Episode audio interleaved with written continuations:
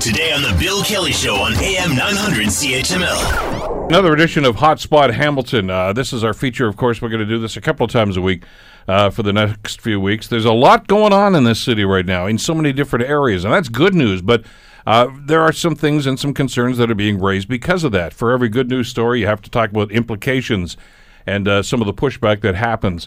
And uh, we're going to focus a little bit on real estate today on, in the segment. Uh, just got a news story, of course, that you've been listening all to uh, all morning long here on CHML about the the housing market here in Hamilton. Uh, more houses on the market. Uh, sales are slowing down. Prices seem to be affected by this. Uh, contrast that, of course, with what was going on about nine months ago, where you slapped a sign on the lawn, and uh, before the guy put his tools away, somebody bought the house. I mean, that's the way things were going back then. So, what's going on with the markets right now? For the longest time, prices continue to go up. Are homes going to be affordable again? Uh, are we going to continue to see people coming to our city from other parts of the province? There was a big story about that. Is that still happening? Uh, we're going to talk about some other things like heritage homes as well. But uh, to, to kick off this segment of the program, Got a great panel for you that are going to talk about why people are looking to Hamilton uh, to, to buy a house. Uh, it's not just about the structure itself. There's other things happening in this community that we need to talk about that, that, that make this an attractive place for people to live now. And uh, to that end, we're so pleased to welcome to the panel Stuart Welton from uh, a recent Hamiltonian, a, a, new guy here. Great to have you here. Thank you. Thanks so much. Uh, he's with Hamilton Arts Council. Uh, good friend Krista Boyer, of course, uh, founder of Try Hamilton. How's that project going? We'll ask you about that in more detail a little bit later on. Happy to be here, Bill. Conrad Zurini, of course, uh, with Remax, uh, who's been uh, with us a number of times, of course, to talk about what's happening in the market. Thanks, Conrad, for Oh, being here today. Bill. And Darren Woodcock, principal broker with the DLC, who is with us. And because I want to talk about uh, some of the government initiatives, Darren, that have happened that uh, I think obviously have had an impact on what's going on with housing. Uh, m- maybe if we could, let me start, uh, if I could, with you, Conrad, about the latest news that we got yesterday. We got the report about the Hamilton real estate market right now. What is the status? Where are we? I think we have to be cautious with month to month numbers because let's say, for instance, if you look at, and what we're really paying attention to is the stock. So let's look at a real sweet spot between three hundred and four hundred thousand uh, dollar uh, properties, single family detached. We still have about twenty one percent uh, of the sales occurred in that area. Now, if you go back to August, that went down to seventeen So again, these month-to-month sales really have a big impact. The other thing is average prices still remain pretty high. Where we're seeing a lot of impact is on the upper end, where 600,000 plus. Now that's 31% of the market. So if you divide the real estate pie, uh, 31% of the market is over the 600,000. Where about three years ago, it was more like 17 and 18%. So we're seeing the upper end, and the upper end does drive prices. When you start to look at average price, absolutely. But from an affordability level, when you look at price points, we're still that sweet spot between 300 and 400,000 is still up in that 20%.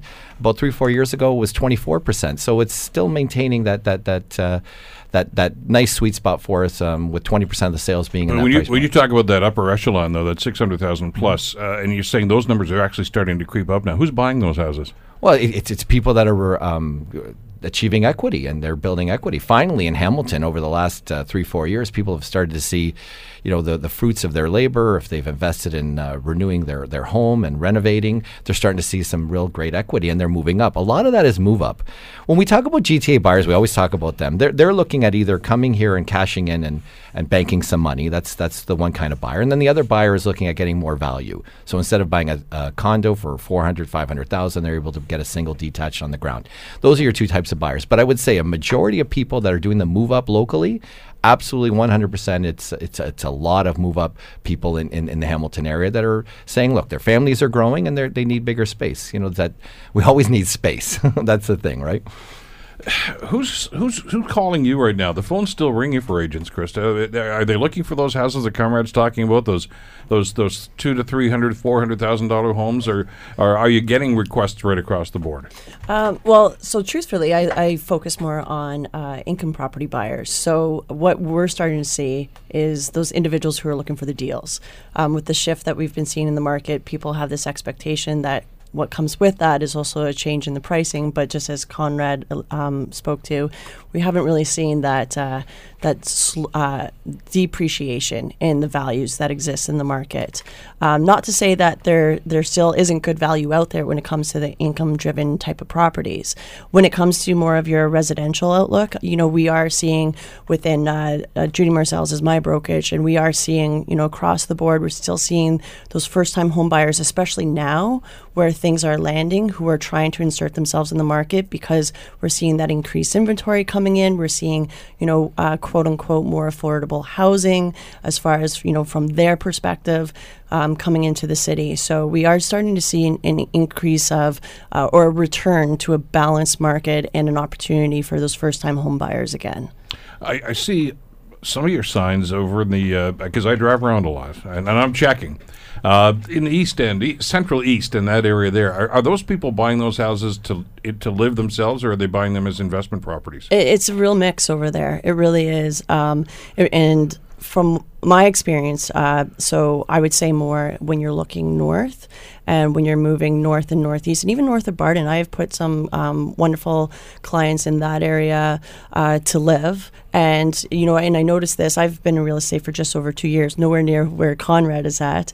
But I noticed the wave when I came into the industry where people were starting to move in that direction. And as we're moving eastwardly as well, when we get into Crown Point and, you know, in around Ottawa Street, you know, you saw a real surge of individuals who are looking to that area, moving into that area, and building communities in that area because, again, affordable and the amenities that exist there, the accessibility of the area, and you know, and it being just, you know, it's it's a great area to live in.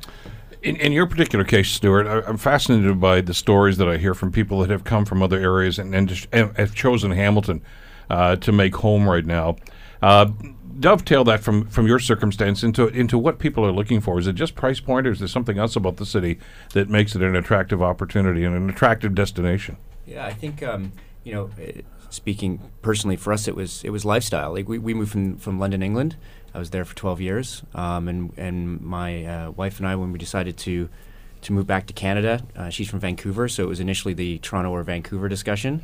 um, and uh, a friend of mine was like, "Hey, go look at Hamilton. It's not like it uh, it used to be. You know, the, growing up, I grew up in Burlington, so we, you know, Hamilton to me was really the the you know late '80s and '90s, uh, like downtown, mm-hmm. and uh, and and we did. We came back and we we walked around and we fell in love with uh, the old neighborhoods and the old homes, and obviously, sure, value played into that because we could get you know more for our money coming from the UK. But it was um, for us, it was a lifestyle. You know, we wanted that kind of livable, walkable, get on a bike lifestyle. You know, we didn't want multiple cars. We wanted one car. We didn't actually want to use the car all the time. Um, we didn't want to be. So know, I'm assuming you're in the downtown area. We then? are. We live in uh, or you, you're, you're, describing very much. Uh, I can yeah, just yeah. picture a neighborhood as you're saying that. Yeah, yeah, yeah. Walkability, absolutely. livability. And so for us, outside of say central Toronto, for example, in this region, there's no other place you could really do that other than the lower city of Hamilton. And uh, combine that with great architecture, um, a great art scene. Both of us um, in different um, uh, variations come from the arts, and um, and you know. For us, it just made a lot of sense, and and having been here for a short time, we love every minute uh, of it. We are so happy to be here, and it's it's been a great experience. Is, is it a revelation for out of towners when they they do start to explore and peel back some of the layers about what's happening here in Hamilton? About about well, let's talk about the art scene. About sure. uh, not just the outdoor concerts and the festivals; those are fabulous too. But sure. but the I, I think the organic growth of the arts that we've seen here in the last three or four years, especially. Yeah, I you know I, I think maybe again value going back to it has played into that a little bit where it's it's also attractive it's an attractive place for for artists to to come. You know one of the challenges of being an artist is how can you actually live and work on your craft right? Especially in countries in Canada where you have a, a small population funding relative uh, relatively is small especially to other you know say Europe for example where there's much uh, higher funding for, for artists. So it's tough to be an artist, whether you're a musician or a painter or a writer or what have you. And so it's um, you know you know places like Hamilton where it is a bit more affordable to live. Um, can offer that opportunity for an artist to, to be able to work a bit more on their craft. Um, and and so I think that those are some of the factors that would drive artists here. And we, we've met artists not just from Toronto but other parts of Canada that have come here, both because it's allowed them to have a bit more uh, time to work on the craft, but also because of the scene where they can meet other like-minded individuals and and kind of help build that community, which is exciting. When we talk about words like affordability and housing, uh, Darren, I, th- there's also uh, the the practicality of this, uh, mortgage rates, uh, qualifying for mortgages, a number of different things like this. Is it more difficult to, to buy a house for, for instance, uh, to to what all three of our, our previous guests were talking about, for first time buyers, for instance, that are looking into this right now, saying, how do I get into the market? Uh, past federal governments have made it pretty easy. They've actually lowered uh, down payment numbers and things like this. I, I just get the sense that the squeeze is being put on first time home buyers now. Well, I would say that first-time homebuyers, th- they're still the same. They're still five percent down. They still have to meet the affordability guidelines, but the box has gotten smaller, uh, and the allowance that we saw perhaps over a couple of years uh, of uh, exceptions uh, don't happen anymore. So, uh, and more more towards the business for self person. So the artist coming in who's not employed has a harder time getting a mortgage now because if you're business for self in the current environment, you're almost like a second class citizen uh, in how you're treated for, for a mortgage. Um, but but for the first time home buyer, the rules really haven't changed. Five percent down, uh, your your ratio guidelines have to hit, and and and away you go. Um, now for business for self, all those roles are chucked out. Well, that, we had that discussion yesterday because we were talking about the plight of millennials, who may well be many of those first-time homebuyers. And and 20 years ago, 25 years ago, you got out of school, you finished your university, you, you, pick, you picked whatever your discipline was going to be, you got a job. And you're going to have a steady paycheck for as long as you could possibly see. But now you get people that are working under contract situations. Uh, and okay, it's a good job, maybe plays pretty well too, but it's a two-year contract, three-year contract. Uh, banks look at those people differently than when they're Yeah, they do. I, I tell you, it's it's been a fun ride in the mortgage industry the last couple of years because the rules have constantly changed, and it's changed in the government guidelines changing right the way through to lending practices changing. Um, and it's been really interesting. And you know, specifically for me, what I see listening to all, all three uh, the other panelists talk here, I see the shotgun effect because I get the people moving from Toronto who are uh, trying to get a better house or bigger house here, uh, opened up now because of the the access to Toronto from Hamilton that's improved.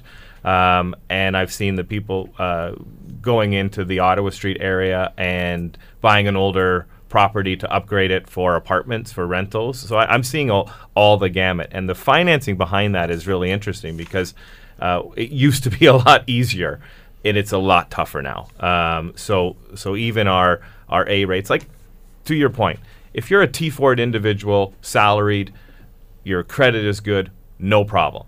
Um, if your credit is a slightly damaged, maybe a little bit more difficulty, more paperwork. If you have a, a, a significant bruise on your credit, then you're even if you're a salaried individual making hundred thousand dollars a year, you have difficulty now, um, and and that is just heightened if you're business for self. I mean, I'm, I'm 27 years old. I wish. Uh, you know, I've, I've, I've graduated, uh, I, but I've got student debt.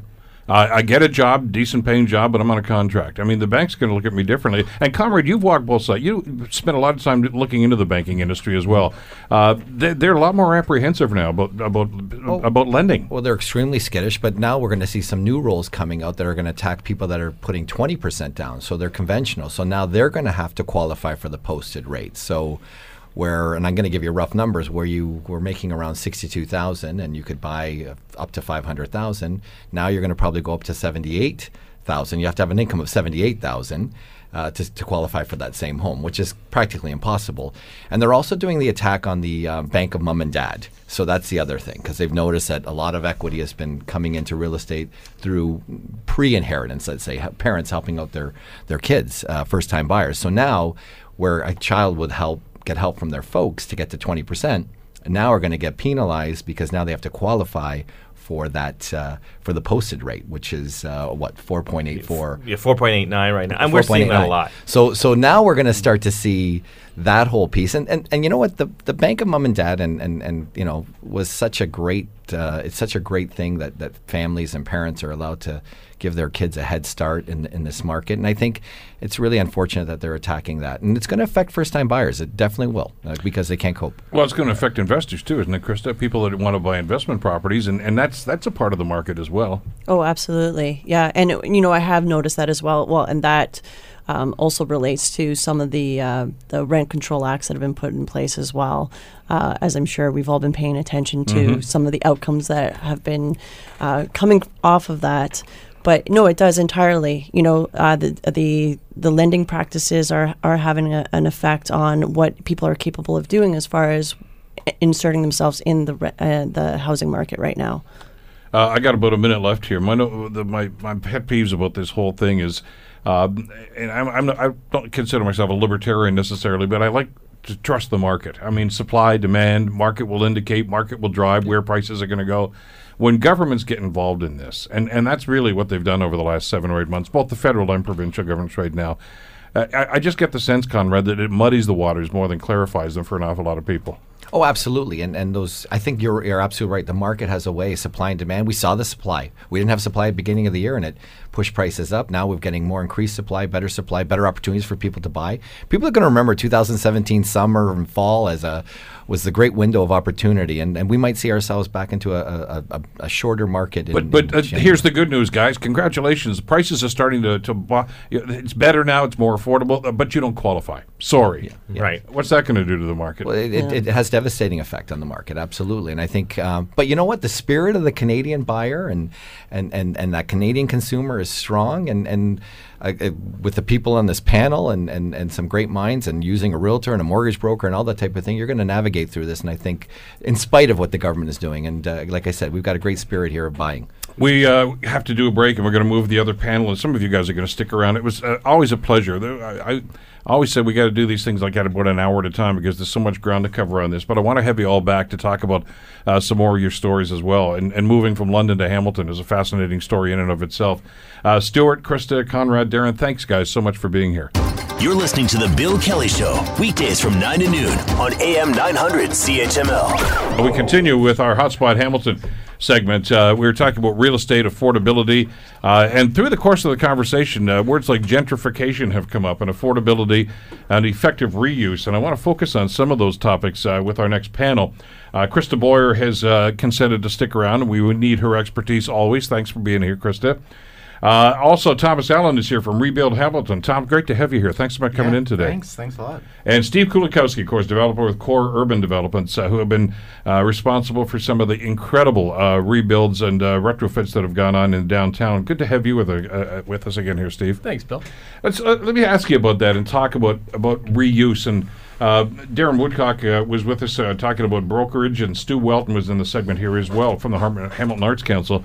Uh, Stuart's a guy who came here from London, England, decided to move downtown. And uh, what we're seeing here is is this rebirth of neighborhoods. Uh, and and uh, you, Krista, you mentioned this when you're talking about investment properties. Uh, 15 years ago, if you suggested to somebody you should buy a house in the North End, they would have just, yeah, right. Now it's one of the hot areas in the city, uh, and I mean right across, especially down by the waterfront, certainly, but in other areas as well, because of the architecture and the buildings like that. Why is that happening? What's going on? I, just go around the table and, and, and give me your thoughts on why all of a sudden some of these older neighborhoods are becoming some of the most attractive neighborhoods in the city. I mean, it's it's been a lot of years in the making. I mean, Hamilton has so many factors that are strong. We've got great geography, we've got a great downtown, great architecture. So there's a lot of factors that, as Hamiltonians, we've been waiting for people to kind of notice the downtown. Certainly, I think that secret's out now. Um, but I, I mean, it's a it's an urban shift that not only Hamilton's seeing, but it's it's kind of you know across North America that people want to be back in these downtowns and urban environments for the lifestyle um, you know, for the walkability. Those type of things are really strong in Hamilton, and now we have some amenities that people can actually enjoy. I, I mean, one of the first projects you guys did, of course, was down in the North End. Uh, and, and I spent a lot of time there when I was a kid. My dad grew up at Robert and Mary Street, which is kind of, and mind you, when you talk to real North Enders, it's, that's not the North End. It's the other, it's the other side of Barton I'm in the real North End. Yeah, there, exactly, Krista. But but you know, it was it was neighborhoods. It was just fabulous walkability, and then it went through this terrible period in the 70s and 80s when no, you didn't want to be down there. Certainly, don't go down there at night.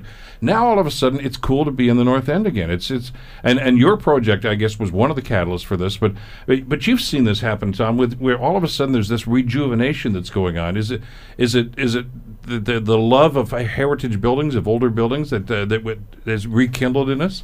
I think a lot of that has sparked it, yeah, because there are, there's great bones in the city. Um, everywhere you walk, you see beautiful cottages, Victorian homes. So the architecture's there, the bones are there, and what you're seeing is uh, an investment in, in what was once old to become new again. And, and Steve was a catalyst for that. He still is. And um, I think that's almost a trend that he didn't just start, but he, it, it also snowballed from some of his developments. And you're seeing everybody kind of start to appreciate what we already had here that has been overlooked for so long um, in every neighborhood. And a lot of it comes down to everybody wanting to kind of go back to living the core again. They said by 2050, there's 80% of the world's population is supposed to live in urban, uh, in, in urban pockets, essentially. I was uh, telling you guys just uh, before we started the segment here, our, our middle daughter uh, is at University in Toronto right now, the first year on campus at U of T. Uh, as you know, the, the, the, there's, she said, "Where's the campus?" I said, "It's all around you. I mean, downtown Toronto. You have to. The houses are there." I said, "There are people that live on campus that don't go to university, just the way those old houses are." Uh, but those are unaffordable for an awful lot of people. I mean, those things are a million, a million and a half plus for some of these things.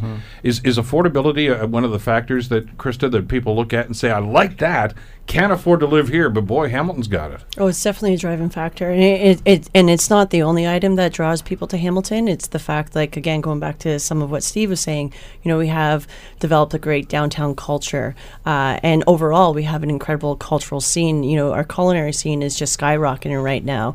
Our art scene, our music scene, is is quite fantastic. What's been taking place in the city, and it's coming from you know uh, a long foundation of what already existed, but we're really starting to see it push forward now. Uh, and it's you know the amenities and the parks, and you know, there- like we could just sit here all day and go on about how fantastic Hamilton is. Um, you know, so that mixed with the fact that you know. It, by comparison to other areas that have similar amenities, we are affordable.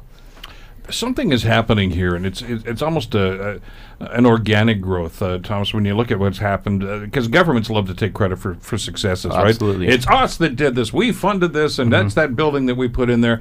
But this this is almost like uh this is a uh, something that's a, a shoot that started in these areas themselves. Just saying, you know what, we're going to take ownership of this. We want to we want to bring back. We want to recapture these neighborhoods that we seem to have let go of and we ignored for some time. Yeah, it's uh, it's com- been completely organic, and it's a lot to do with all the local communities. The neighborhood associations in the city are phenomenal.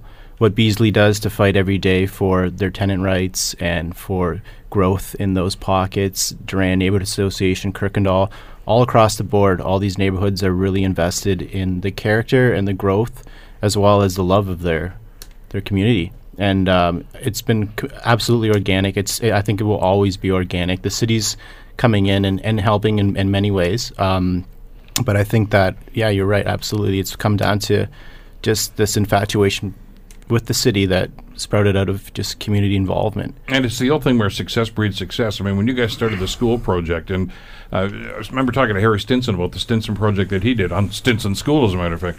Uh, and all of a sudden, you start seeing dumpsters in houses around the neighborhood. People that have bought those properties and saying, "I'm going to fix this thing up." Uh, that's a great project. That's brought people down here. I want to be part of this. And they're sandblasting some of these old buildings. You see them doing the retrofits inside all of a sudden, and and and you've got this whole thing that starts to snowball. Yeah, I mean the the snowball effect is, is really strong. I mean, I alluded that the, secret's out. It would be nice from our business to keep the secret safe a little bit longer, but unfortunately, uh, you know, people from the outside are, are coming in, which I think adds some sensitivity to the whole issue of of uh, people coming downtown and and displacement and, and all the you know negativity that could come with it.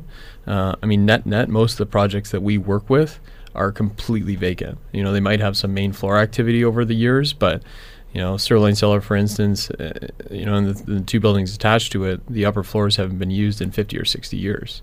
So we're talking lack of accessibility. Um, you know, just no no reason to use those floors. There was no um, activity to justify fixing them.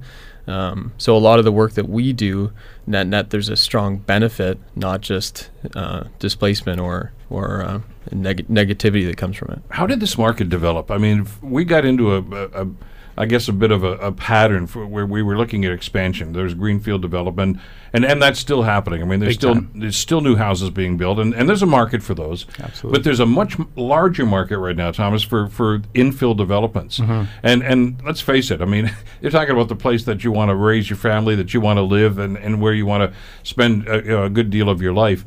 Uh, you're not doing this to try to be a good citizen. You're doing it because you think it's the best deal for you in many of these cases right now. What's making it so attractive? Um, there's tons of variables and factors. Um, some of the big ones are LRT. Um, this drive for more walkable communities, for better bike lanes, for better transit, um, two-way streets. So a lot of what's happening when it comes to transportation has been a driving force in development and infill. Um, that's led to a lot of people looking at investing along LRT nodes and corridors. And um, it's also a huge catalyst for people that want to live and work downtown. So this, all these different factors have been playing into a huge boom in development. I've been tracking it recently. I was telling Steve before we got in here. I'm I'm currently writing a piece on all the development happening in the city, and there's hundreds, hundreds. I just in high rises alone, there's about 19 planned or in different stages of construction. I didn't even get into mid rises or anything else yet, but we're still seeing a lot of the a lot of suburban sprawl too. If you go down Highway Five now, it's there's about seven um, subdivisions planned right now. Binbrook's still growing as well. So, although we're seeing this this huge infill movement, I think that uh, it needs to happen faster. Who's buying, Krista? When people, when the phone rings in your office and, and people are saying, I want to talk to you about this property or that property or this neighborhood or that neighborhood, who are they? Um, well, if we're looking at the downtown area, Yeah. you, you are getting a lot of those young professionals, the first-time home buyers, or or not, but they still fall under that category of millennial or just borderline past, uh, and looking for that urban uh, style living, right? Being, you know, uh, what I hear a lot from my clients or from others within my office is people are looking for accessibility, walkability. You know, they want to be engaged in the community. They want to be able to visit their local cafe and then go out to their local pub and be able to walk and do it all and and work as well. Be able to easily access work. So you know, we're seeing a lot of uh, th- those individuals coming lo- purposely centered on the downtown core for those reasons. it's it's fascinating to watch, but obviously there are, there's there's always a pushback to this, and, and the word that we always hear and the concern I think because we've seen it happen in other communities uh, is gentrification. In other words, the people that were there, people that have invested there, and now all of a sudden saying, "Look, this is no longer affordable for me right now." Great news for the city, but not so great for me. How do you how do you find the balance in, in, in what's going to be happening here? Um, I think that's when the city steps in a, a, a lot of the time. Um, I know that they've allocated 50 million for that future plan for affordable housing, um, and then also the province has. They, I know it's about 173 million they're going to Are we invest. over? the- By just to interrupt you, are we over that stigma that affordable housing is a dirty phrase? Absolutely not. And I, I I think Because you know, people cringe as soon as you say that. Oh, affordable! I don't want that stuff in my neighborhood. Well, it, it's funny because um, the affordable housing projects that are happening in the city right now are some of the nicest ones. Yeah. Um, the work that Inwell and Indwell and Invizij are doing together, they're creating gorgeous affordable housing. Rudy Hulst Commons, which is at basically Kenilworth in Main, is one of the nicest developments I've seen in the city in years. So um, I think with the right architect eh, the, and the right people behind affordable housing projects, it's a stigma that'll soon vanish because they're creating beautiful, livable spaces in, in communities that they can integrate into well. I mean, it's really just a matter of, of having standards, isn't it, Steve? I mean, there were times, and granted, and there were probably builders that just slapped something up there. You can't do that anymore. Yeah, I mean, uh, gentrification i- is such a contentious point, uh, but to Tom's point, it doesn't have to be. I mean, there's a lot of different facilities, mechanisms that uh, private, public sector can work together to make sure that there's inclusion, that people don't get displaced, and it doesn't have to be, uh, you know, here's a red marker on that building that says this is affordable housing. It could be there's lots of different mechanisms that um, you know we look forward to doing more in the future that can be more inclusive for the for the community. Where do you see this going? Uh, we talked about the bubble, and we talked about uh, the the craziness that was going on. I, I know one guy that was looking at a property uh, not too long ago, just on Wilson Street, which is kind of a rundown area near Wellington. Uh, some of the houses that have been there, God knows for how long. Uh, there was a bidding war. That was back in the days of the bidding war, and he showed me some pictures. He took some pictures in there. The house was gutted. I mean, it was terrible. I you probably fell through the floor, uh, and it went for like hundred thousand dollars over asking price. So those are people I would imagine, Krista, that see potential and simply say, "Yeah, I know this this is terrible now, but I know what's going to happen to this area." And, Well- I, and I know what the potential is for the neighborhood and for the community. And the difficult thing is, uh, we we really don't know what's going to happen. You know, no one has a crystal ball to dictate what's going to happen with the the market in Hamilton. I mean, at least we can look at historical data that suggests that it's been strong, and we are seeing appreciation even with uh, our recent dip in sales in the last month. Um, you know, and is essentially like it, it really comes down to um, what can what can you afford, uh, and you know what do you want to be in. Um, I think that's an important aspect when people are looking at what they're, you know, when they're purchasing a home. Absolutely, but it's it's difficult to say where this market's going to go. I I would like to say and would like to see it continue, not to rise, but you know, balance out in the manner it has. But there's so many variables, you know, from government, uh, provincial, federal levels, locally, that are going to dictate where the market's going to be driven. we kept talking with the last panel, the real estate panel, Conrad Zurini and yourself, Krista, and others, uh, about about having product, about having stock. Uh, when we're looking at, at, at some of these older buildings, and, and you've been responsible with Core Urban, Steve, for doing an awful lot of these right now. Uh, is it is it affordable? Is it is it cost effective for you to buy these and do the retrofit on this? I mean, because in the past, when when elected officials tried to encourage that sort of development, the pushback they always got was that there's there's no money in that. Sorry, we'll we'll build something over there, uh, you know, but we're not building downtown because there's just no uptake in it. Is that changing? And certainly, there's more eyes on these projects and these opportunities. There's more people that are prepared to make that investment downtown that haven't been there before. I mean, it's it's becoming an easier answer. So as prices go up, um, you know, hopefully there's more of a backside to them as well. Um, so it, I mean, it all goes down to the supply and the demand. For us, there's a bit of an extinction on old large buildings downtown. So it's important for us that they're done right and done well. Uh, so we'll continue to work towards doing as many of them as we can. Um, but to me, saying that a building is too far gone or it's too old, it, uh, there's too many variables. It's it's the easy answer. Uh, architecture, you know, when you go and travel, the things that you feel and touch are the you know the architecture. That's the anecdote that you bring back, and I think that has a lot to do with the renaissance that Hamilton's seeing. Anecdotally, you've got, as Krista said, some great restaurants with that are in great spaces, um, and those are the things that you can take and say that I'm proud of Hamilton. I, I'm happy to bring somebody from another community and, and show them show them the town because we have that kind of kind of stock. But taking the easy route and and you know saying that we should be developing more on the on the mountain or in, in fringe areas, there's lots of opportunity downtown.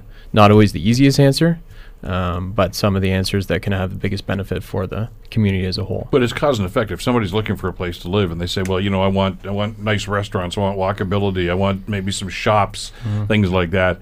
Uh, I don't know if it's a chicken and egg thing, Tom, but I mean, you know, when you, you look at some of the developments that have gone downtown, like Core Lofts and things like that, all of a sudden these restaurants start springing up because they say, "Hey, there's people living here now." Uh, they need service, so all of us, you've got these fabulous restaurants. King William Street's a great example. I think th- for the longest time, the, the vision always was, boy, if we could just have two anchor areas on King William Street, one, of course, being the Lister Block, and the other being Theater Aquarius, and, and start building it from you know from either end into the middle, and that's happening now. And it's nothing the city did. I mean, obviously the province and everybody got involved with Lister Block. But but the rest of that stuff was was really just kind of a, a grassroots movement that just started up when we started seeing some of those developments. Well, I mean, I, I don't think we should necessarily shortchange the city. There has been a lot of uh, initiatives that they've put in place uh, for the urban renewal. So there's incentive programs when the economics of some of these projects were much difficult, much more difficult. Uh, so there were some programs put in place. You talk about the Lister block. Without the Lister block being restored and that you know investment put in by the city, we would have never done any work on King William. It would have still been sitting there. I mean, arguably, I would say that was the biggest eyesore in all of downtown. So it was it was a difficult decision. I'm happy that the heritage remained, and because of that, the street was able to flourish. Also, the streetscape, you know, it has nice wide sidewalks. Um, it's a slow street. When you talk about Tom's point about um, two-way conversions, bike lanes, those are all things that we need to continue to hope that the city moves with with these initiatives because you picture James Street 10 or 15 years ago that was one way, no parking, thoroughfare. It was a it, it was a very desolate looking street because there wasn't uh, the opportunity for retail or for any ground floor activity to happen. So now that we're starting to see rena- renaissance with restaurants and walkability, we need to continue those initiatives um, because we're certainly not there yet. I mean, the next step it would be great to see some retail in Hamilton. Right now, our only ground floor uses are, you know, there are some retail, but there's not the, you know, urban shopping center that you know. There's a lot of things that people still have to go outside of downtown to get. So more people downtown, more amenities downtown. Um, hopefully, more retail will come. But we've seen uh, guys like Core Urban, uh, though, Tom. We got a minute left here. Uh, and Spallacci. I mean, we couldn't. Rudy and, and his crew have done a great job. They did that fabulous project they built down on King Street, down near the the Black Forest, and now, of course, the Connaught project uh, with Ted Valerie and, and those sorts of things. Uh, that that that shows a can-do attitude, doesn't it? That, okay, you know what? Yeah, it's costly, but you know what? There is a benefit to this, and and hey, if they can do it, and and Spallacci Group can do it, maybe others will jump inside all of a sudden. Yeah, these guys are pioneers for that movement, and uh, we're that that's why we're now seeing people like Brad Lamb coming in. Yeah. Um, it's because they see that there is development that can happen here, and that it, it's worthwhile because they know that there's a huge movement happening, and um, everything that's happening right now is basically falling together perfectly like a puzzle, and um, it's a lot of it has to do with Core Urban and Spallacci and Valeri that took those chances. Like the Connaught's a huge project. Witton Lofts was a huge project. Templar Flats is you know one of the best developments the city's ever seen. And um, so I think that what they have done, especially when it comes to heritage too, has really spurred on uh, development. And I think that seeing these these properties shining like they are, it, like it sounds silly, but um, it's done a lot to start bringing in all that money and all that development and all that investment and all that love for the city. So. Well, it's brought the downtown back, and that was game one and, and rule one, and, and I think goal one for, for previous councils over the last 25 years, and it's starting to happen. All we need to do is keep the momentum going. Uh, we're right out of time, though. Thank you so much for being in here today. Krista, gr- great to have you with us on this one, too. Steve, Tom, thank you guys for coming in here. you. Thank you. Uh, Let's stay in touch and continue these stories. Sounds good. The Bill Kelly Show, weekdays from 9 to noon on AM 900 CHML.